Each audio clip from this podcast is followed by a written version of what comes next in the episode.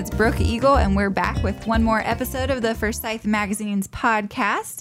And today I have Major Wiley, and he is the area commander for the Salvation Army of Greater Winston-Salem. How are you today? Doing fine, thank you.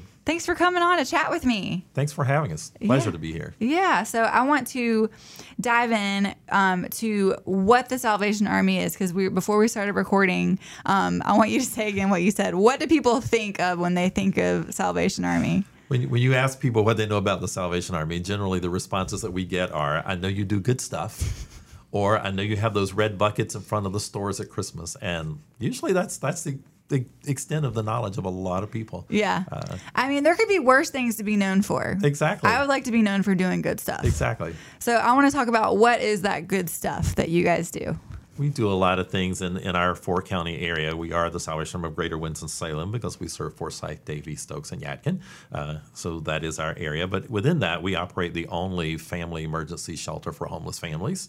Um, so families who have nowhere else to go are finding you know a safe place in our facility, but not only a safe place with a warm bed and showers and food and all the basics, but they also work with a caseworker uh, to identify what brought them to us and how do we help them develop a plan that overcomes those challenges and positions them to be able to return to housing and to be successful. Uh, we love the people we serve. We're glad we're there for them. Our goal is not to see them return. Um, Yeah. Not because we don't like them. We want them to be successful. Um, and so we really do try to work with them while we have them. We do life skills classes uh, to give them some basic skills that we oftentimes take for granted, but some of the families we work for work with uh, don't have. Things like how to conduct business when you walk into the bank. How do I open a bank account? Um, a lot of our folks don't know that because they've never done it. Um, and so we'll bring You in- don't know what you don't know. Exactly. And so we'll Yeah. bring in folks to try to help on some of those topics to help better position them to be successful. Uh, we operate a civic, uh, civic senior center uh, over on New Walkertown Road. A couple of days a week, we have seniors coming in. Uh, gives them socialization and we do uh, learning topics related to uh, seniors so lunch and learns uh, but we also have a lot of hand eye and mind uh, activities for them to keep them alert uh, one of the things they do and take very seriously is their chair volleyball um, they're very competitive you might not think it but these 70 plus year olds will be very competitive Oh no, I believe it. um, they do line dancing, they do drumming, uh, just a lot of things that require them to be active. We do field trips. We just had one last week. Uh, it was a lot of fun, but it just gets them out of the house with people their age. And one of the things they've said to me as late as last week, it doesn't matter what we do or where we go. We just want to be together and have fellowship and be doing stuff. Yeah. Um, so, so that's another program that we have. And then we uh, are known in this area for many years for having a strong Boys and Girls Club program. Uh, so during the year, it's after school programming, and in the summer, it's summer day camp. Um, but uh, all with an educational focus. So, again, trying to position our young people, first of all, give them a safe place to be, um, free from the, the gang recruitments and all of the things that are part of our society today, um, and, and position them to be successful as they move from uh, their school years into adulthood. Yeah, so we do want to talk a little bit more about that. Um, you guys have the Send a Kid to Camp program that's going on, and then you have your summer day camp. Tell, tell us about the summer camp options. Summer camp kicked off today, so it's an exciting day at the Boys and Girls Club. Yeah. Um, but yeah, send a kid to camp where folks can sponsor a child uh, for fifty-five dollars a week.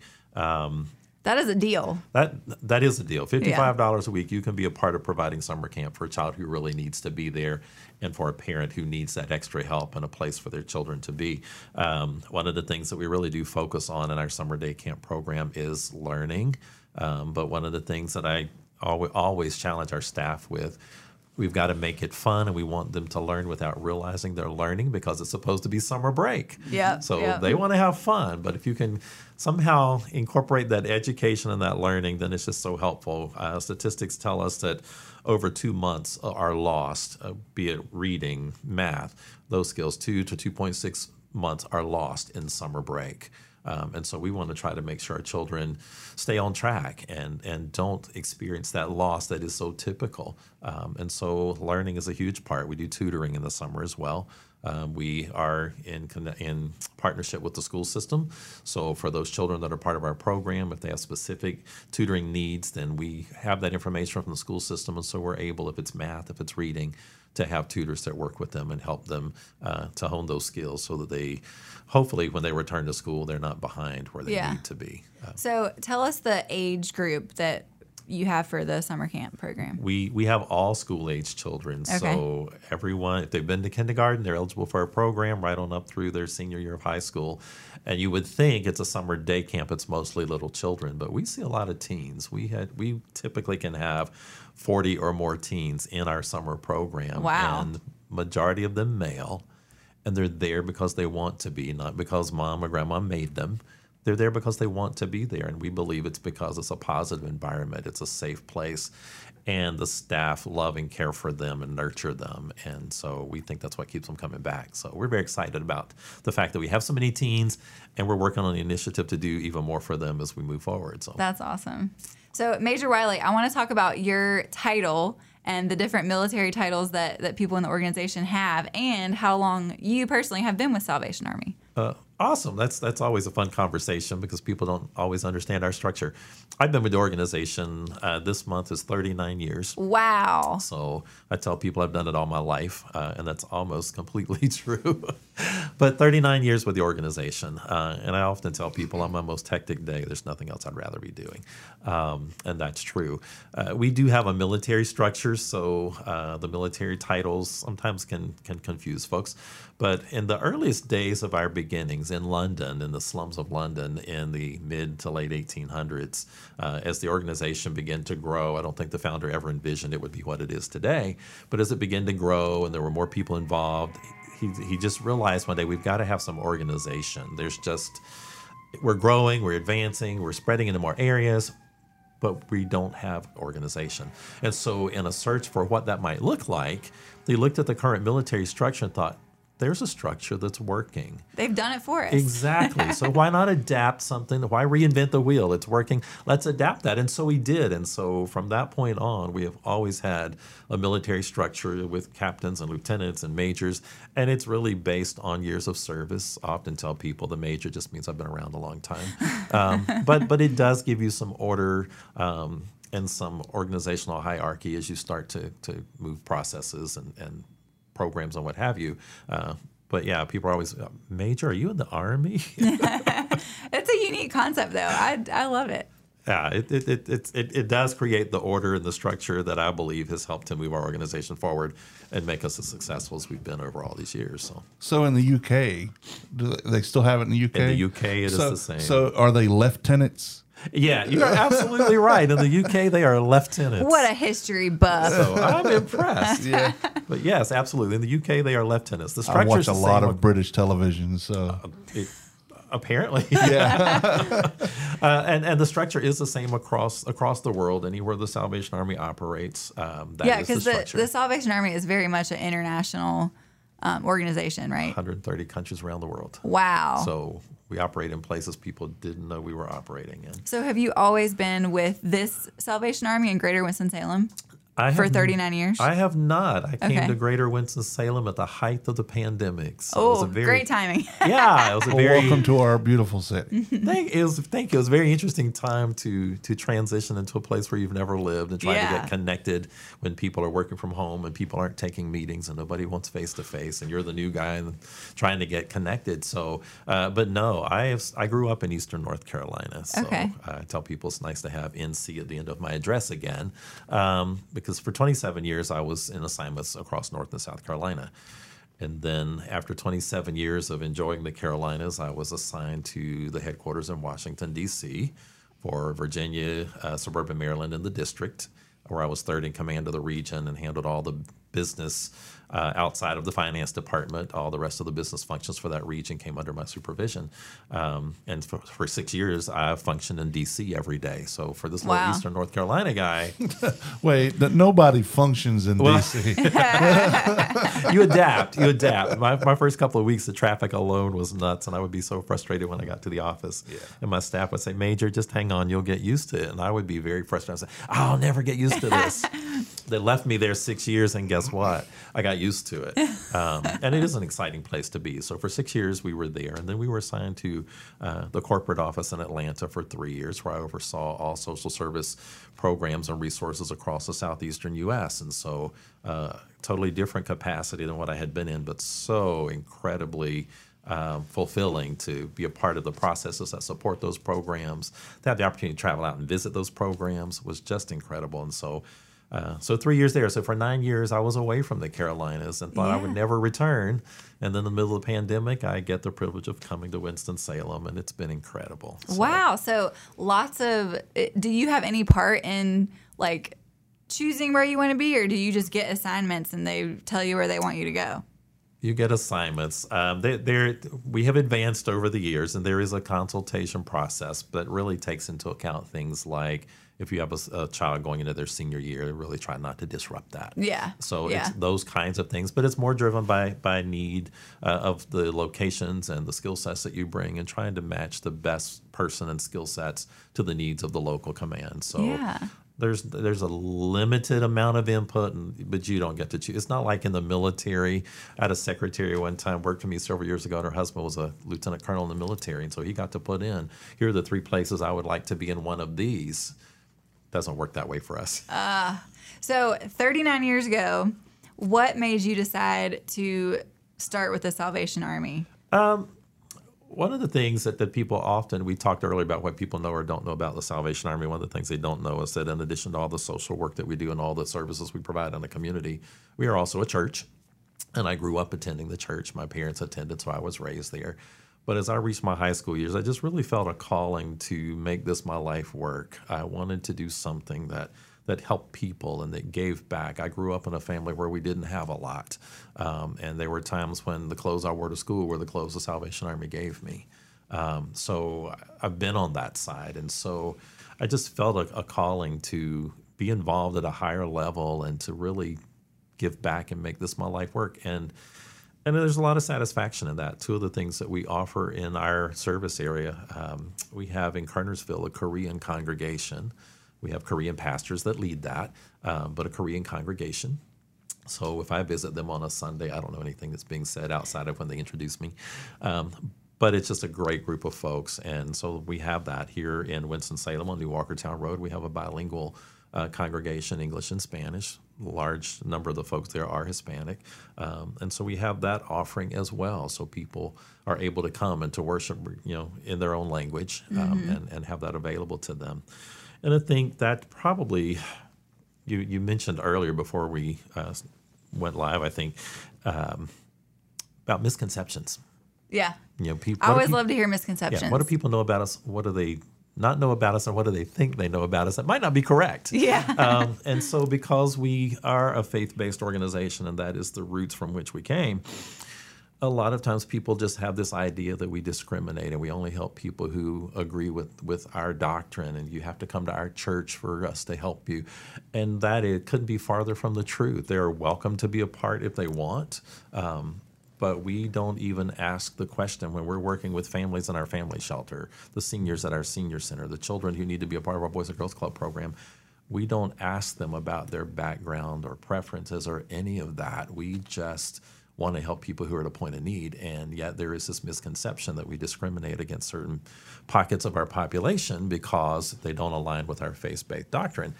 And that couldn't be further from the truth. So if there were misconceptions, that would be probably the greatest one Yeah. that we often encounter. And, and I try every chance I get to speak to that because we don't discriminate against anyone uh, who needs our service. Um, Yeah, that's that's good. That's good to know. I think I love that you uh, shared that you have been on the other side of the Salvation Army. I think that that is just like you know principals at school. I think it's important that they were once teachers. I think that that's like you have been on both sides of it. So I think that probably makes you a phenomenal uh, leader of the Salvation Army. It, So, it, it definitely gives you a different perspective. I've, I've been in situations where I've had clients that were trying to get help and maybe we couldn't do everything they were needing and, and they would just in their frustration say, You don't understand. You don't know what it's like. And I remember several years ago was a lady who just became irate and she just unloaded on me how I don't understand. I don't begin to have a clue. I live this privileged life. And, and there were people in the in the for in the lobby we were in. I said, let's just step outside and have a conversation. We did. I said, let me just tell you about my journey. Let me Yeah. tell you about my upbringing. Let me tell you about the struggles my parents are going through today, trying to survive on disability, and, and the struggles that we are faced with just just with trying to deal with them. And as we began to have that conversation, her demeanor changed. She calmed down. She said, "You really do understand, don't you?" Yeah. But in her moment of crisis and need, she just thought, "You wear that suit and you have an office. You must live the privileged life." Yeah. You know, you never know what other people are going through or have gone through. Right? Exactly. Yeah. and, and sometimes we make we talk about mis, mis uh, perceptions. Sometimes we make our own decisions about somebody just based off what we see on the surface. And Oh, as yeah. you said, we don't begin to know what they're struggling with or what they the baggage they brought to work today, uh, and we may never know that. Yeah. Um, so I always try to look at people and interact with people with that through that lens of I don't know what they're carrying today, and maybe they lash out at me, but it may not be that they're upset with Ha- me. It has nothing to do with you. I'm just Yeah. I'm just the, the person in front of them at the moment, and they need to unload on somebody. And so I think if we if we take that approach, I think you know life gets a lot easier for all of us. yeah. Gosh, that's that is the truth. So um, Are there any? I'm sure there are, but tell us about the volunteer opportunities that you guys have at Salvation Army. there, there are lots of volunteer opportunities, and there are volunteer opportunities year round. People associate our volunteer opportunity. Other mis- misconception. Our volunteer opportunities are only there at Christmas. That's Yeah. not true. Uh, we have opportunities year round. We're always looking for uh, skilled folks to to help tutor our children in the club and in our family shelter. Um, we always have room for uh, work projects. You know, we want to come and refresh the landscaping. If you want to do an ice cream party for the kids in the summer camp. Um, or provide a special snack on a Friday afternoon at the club for the kids. Uh, just always things. We do have on our website, there is a volunteer uh, resource there. And we really are, I think, with the times because our volunteer opportunities are online on our website and you can actually sign up there. You can see what the opportunities are, you can see the time slots available, Yeah. pick what works for you, and actually do it all right there online. And that's all done through our website. I love that there's a- SalvationArmyWS.org. SalvationArmyWS.org. I love that there's a um, variety of volunteer opportunities. It sounds like they there can be a lot of a lot of different ones, a lot of fun ones, and They- good ones to do with a, a group, your family or a group of friends or your church group. Exactly, and some of them on site, some of them not. One of the things that we often do is um, we'll have we'll have um, toiletry kits that we'll give to families when they come into the shelter. A Yeah. church group, a school group, you know, civic group. Those are things that you can pack at your convenience at your location and drop them off to us. Um, We do welcome home baskets for the families as they leave our shelter going into housing. They'll get a welcome home basket. It has cleaning supplies, you know, mop, broom, just basic things that we probably all have in our house and don't even think twice about it. But if you're setting up everything and you're starting all over, you don't have those, and so we'll we'll have those things available to them. Every family that comes into our family shelter, we have new linens on the bed when they come in, and when they leave, they're able to take those with them so that they have some startup. So. A lot of times, the volunteer support is groups will say, you know what, we're going to do a linen drive and we'll collect linens for the shelter, or we're going to do some welcome home kits and drop those off so you have them when you need them. So they're not always things that have to fit a schedule and be on our property on our terms. There, there are opportunities that you can do wherever and just yeah, bring it to us. I love that. Um, me and Hannah were chatting about we collect things and donations at our girls' night out events, and I was like, we should definitely do one for the Salvation Army. We'll think of maybe you know donate items for the welcome home kits or for the toiletry kits. That's a something we would love to do. Yeah, th- those are the easy things, and they can be as small or as big as you want. Sometimes we'll have churches who'll do sock Sunday, and they collect so- new socks for the shelter. We've had flip flop Sunday, and they collect flip flops for the kids for the summer. I mean, you can make it as big or as little. I mean, depending on what people's resources are, because one of the things we recognize is not everybody has the same resource. Sure. But people want to help and they want to do something, so we try to make sure we have opportunities that that will will cater to all of those. Because Yeah. at the end of the day, we need the support. We need folks to help us do what we do. We can't do it alone, Mm-hmm. um, and so having those that range of opportunities is really helpful to us and helpful to the folks that want to be a part of what we're doing. Yeah. Well, this has been so informative. I love that you shared all these misconceptions because I'm sure that there are things that you feel like you're a broken record and have to repeat constantly. So hopefully you got to tell it to a lot of people in this. Uh, yes, absolutely. And we appreciate the opportunity to share. Um, as, as we said in the beginning, folks know a little bit about us, but even those who, who know to some degree don't always understand those misconceptions that are out there. So anytime we have a chance to speak to that, that's incredibly uh, important for us. So we appreciate the opportunity. yeah. Well, the Salvation Army doing good things. uh, Which I love. you can't be doing too many good things, um, and you can find more, find out more about the Salvation Army online at salvationarmyws.org. Um, volunteer opportunities. I'm sure there's donation opportunities. You can learn about their summer camp programs, all the things on their website. And um, hopefully, at a Girls Night Out event soon, we will do a donation drive for something for the Salvation Army. We'll we'll keep y'all updated on that. So, Major Wiley, thank you for coming on to chat with me. I appreciate it. Thanks for having me. Yeah. And as always, you can find Forsyth Mags online at forsythmags.com. You can read all of our content there, and you can follow us on social media at Forsyth Mags. And that is a wrap for today. The views and opinions stated on this podcast are solely those of the contributors and not necessarily those of our distributors or hosting companies. This podcast is copyrighted and cannot be reproduced without expressed written consent of Forsyth Magazines Incorporated. Ooh, that's a mouthful.